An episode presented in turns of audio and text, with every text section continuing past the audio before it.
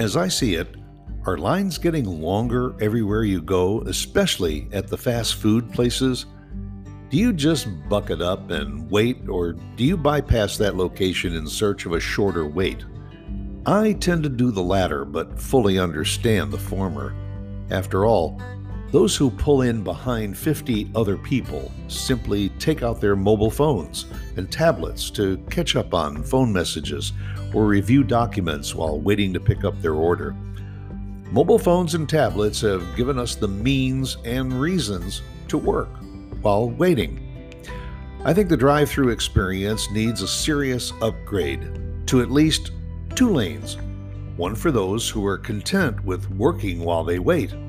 The second lane would be an express lane for those needing to grab something quickly on the way to that doctor's appointment or critical job interview.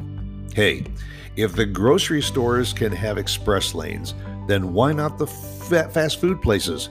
Man, who named it fast food anyway? 45 minutes in line to get food that has probably been sitting under a heat lamp for the past three hours? Sorry, not this guy. And that's as I see it.